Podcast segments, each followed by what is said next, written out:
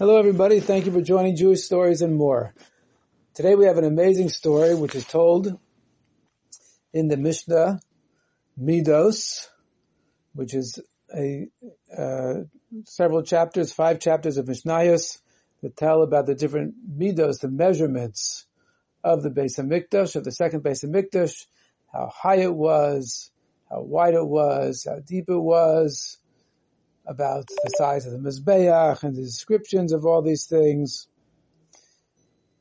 the size of the Beis Hamikdash, the size of the Har Habayis, the mountain that it was on, and many, many interesting details about the Avodah in the Beis Hamikdash as well. So, in the Beis Hamikdash, there was a certain gate called Shar Nicanor, the gate of Nicanor, and this was not the Nicanor who was involved in the destruction of the Beis Hamikdash, but rather was a Yid, a Jew, who was involved in a very, very generous way of constructing the Beis Hamikdash.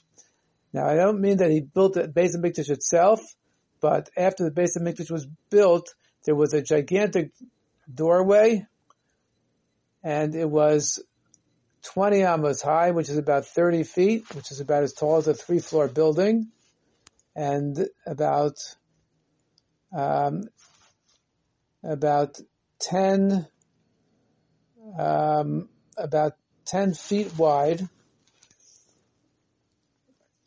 And there was a beautiful gateway, but there was no doors. To make such doors would be very, very expensive. But Nicanor, who was a very wealthy man,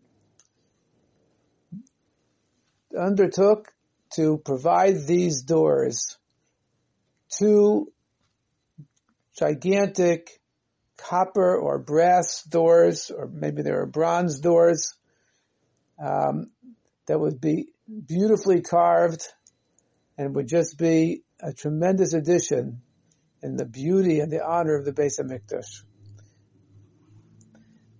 In fact, these doors were not even open all the time. They were open on Shabbos, Rosh Chodesh, Yom Tov, and if the Melech was there at the Beis Hamikdash, they would be open to his honor. Otherwise, very small, much smaller doors would be used to go from the Ezras Nashim, the women's courtyard, to the Ezras Yisrael, the courtyard known as the courtyard of the of the of the Yisraelim. Now, it wasn't really a courtyard only for women, but it was a courtyard which had a balcony where women could see from up above. And of course, as we know, spiritually, women are on a higher level than men, as they have what's called Binah Yeseirah, an extra level of understanding. And there are many stories in the Chumash about the great uh, which women had in Hashem. That's why they didn't take part in the Chet Egel and that's why they made special gifts for the Hanukkah Mishkan, for the dedication of the Mishkan. They actually wove special tapestries for the Mishkan on the backs of the goats, which meant that they were living tapestries in a way. And in addition to that, there are other things which they were very special about. As you may know, they brought tambourines with them to celebrate the Kriyas Yam Suf, the crossing of the Yam Suf, whereas the men did not have the same amount of bitachon that there would be a nace, and that's why they didn't bring tambourines. But in any case, although it's called a women's courtyard, it was really a courtyard that had two sections. Downstairs was for men, and upstairs in the big balcony were women. And they could see everything from up, up above. And since they were up above, as the Rebbe explains, that's an indication of their higher spiritual level. In any case, the Ezras Nashim, that courtyard, was not the holiest place in the Beis Hamikdash. There was a much holier place called the Azara, and to get to the Azara, you had to go through that gateway that we just described, which later was called the Shaar Nicanor, the gateway of Nicanor, and there were many steps. In fact, there was 15 steps to get up to the gate, and sometimes the Leviim would sing and play their instruments on this, on these steps. And in addition, there were more steps once you got up into the main Azara, the main courtyard. There was first a section called Ezras Yisrael, then there was Ezras Kohanim, and there were steps. The the Kohanim would duchen from there. They would bless the Jewish people from those steps, and then it was flat all the way to the Mizbeach, um, and so on. So in any case, for many, many years, there was this beautiful uh, opening gateway from the Ezras Nashim to the Ezras Yisrael, the courtyard of the women to the courtyard of the Yisrael, but there was no doors. And so Nicanor, this very wealthy Jew, in his generosity said he's going to purchase doors, he's going to have doors made specially, of course, and these doors will be made in Mitzrayim, in Egypt, because at that time, the most talented, the most skilled uh, workers in this type of metal uh, w- lived in Mitzrayim. And therefore, he ordered doors to be made with exact right measurements. And when it came time to get them, he himself went on the ch- on the ship to get the doors. They were beautiful copper doors, or maybe they were bronze doors, and they shone almost like gold. They were carved beautifully with the very intricate patterns of carving. And as I say, they were very, very big. They were about 30 feet tall and about 10 feet wide.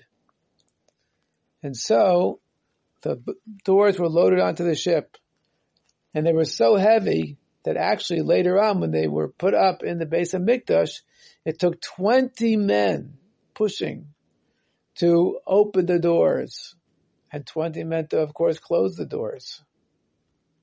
So you can imagine how gigantic these doors were and how heavy. They put them on the ship and the ship took off from Alexandria, which is a city in Mitzrayim, on their way to Eretz Yisrael, Eretz HaKodesh. But unfortunately there was a terrible storm and the storm was so strong. The winds and the waves and the boat was unfortunately very low in the water because of the tremendous weight of these doors. And eventually the captain said, Nicanor! Nick, he had to scream because of the tremendous noise of the storm and the waves. And he said, Nicanor, we're going to have to throw off one of your doors because otherwise our entire ship is going to sink. We're going to all drown in the sea if we don't throw off one of those doors because the ship is lying so low in the water from the weight that water is coming in from the storm. And the only way we can be saved is if we throw off one of those doors so that the boat is lighter and it floats higher in the water. Nicanor did not have a choice. What's he going to say? Keep the doors on so we'll all drown? Of course, he can't say that. He said, okay. So they threw off one of the doors. However, the storm continued and the boat was still in danger. And so eventually the captain said to Nicanor, Nicanor, we have to throw off the other door also. No, said Nicanor. No, no. Throw me off first. If you are going to try to throw off that door, you're going to have to throw me off first.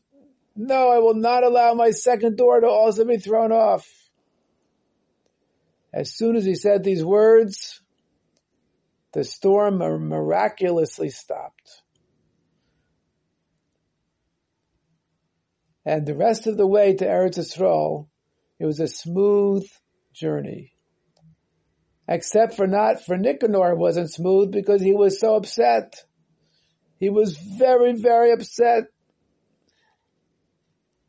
because one of the doors was lost. And obviously he couldn't just have one door in the Beis HaMikdash, he had to have two doors. He was very upset that the one door had been lost. But the boat continued there to Eretz. And then another miracle happened. When they pulled into the port in Eretz Yisrael, and they got ready to unload the one door which they had, they saw that the other door had miraculously floated all the way. It was under the door, under the boat, and they were able to pull it up onto the dry land. Now you might ask, how could a very heavy metal door float? Obviously that was another nace of Hashem. So there's two nisim which were done for Nicanor. One, that when he said, throw me off first, because he cared so much about his gift to the Beis HaMikdash, then Hashem miraculously stopped the storm. And the second nace was that the door, which was heavy metal, miraculously floated under the ship all the way to Eretz Yisrael. And so these doors were put in place in the gate, which was now called Shar Nicanor, the gate of Nicanor, and they were so shiny that they matched the other doors in the Beis HaMikdash, which at that time were all made of gold.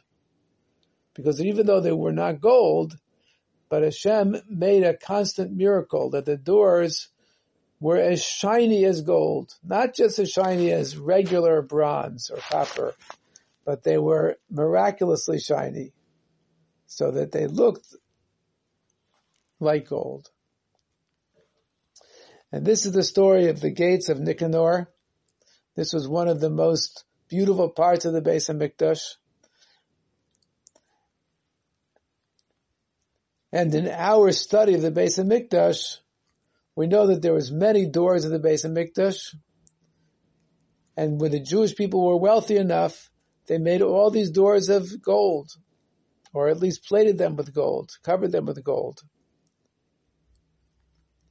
And so too, whatever they could do to make the Beis HaMikdash beautiful and kavodik, honorable, they would do. Not to honor the Beis HaMikdash itself, but to honor Hashem, whose house it is, the earthly, earthly dwelling. And the same thing is with the guards. Guards were not needed to protect the Beis HaMikdash from enemies. Hashem could do that himself. But the guards were for honor. And this also teaches us a lesson in our own lives that we should try to make ourselves like a little Beis HaMikdash, a place where Hashem dwells, and so to our homes, and so to our neighborhoods and our shuls. And to do that, we have to try to have them to be as beautiful as possible because they're done for a mitzvah. And also in our learning of Torah and our davening and our doing of mitzvahs to make them also as beautiful as possible because each mitzvah that we do helps to bring the Beis HaMikdash quicker. May it happen immediately, if not sooner. Thank you for joining Jewish Stories and More. And this story is also dedicated to Moshe Zelig ben Rachel Leah for Refuah Shalema. Thank you for joining Jewish Stories and More.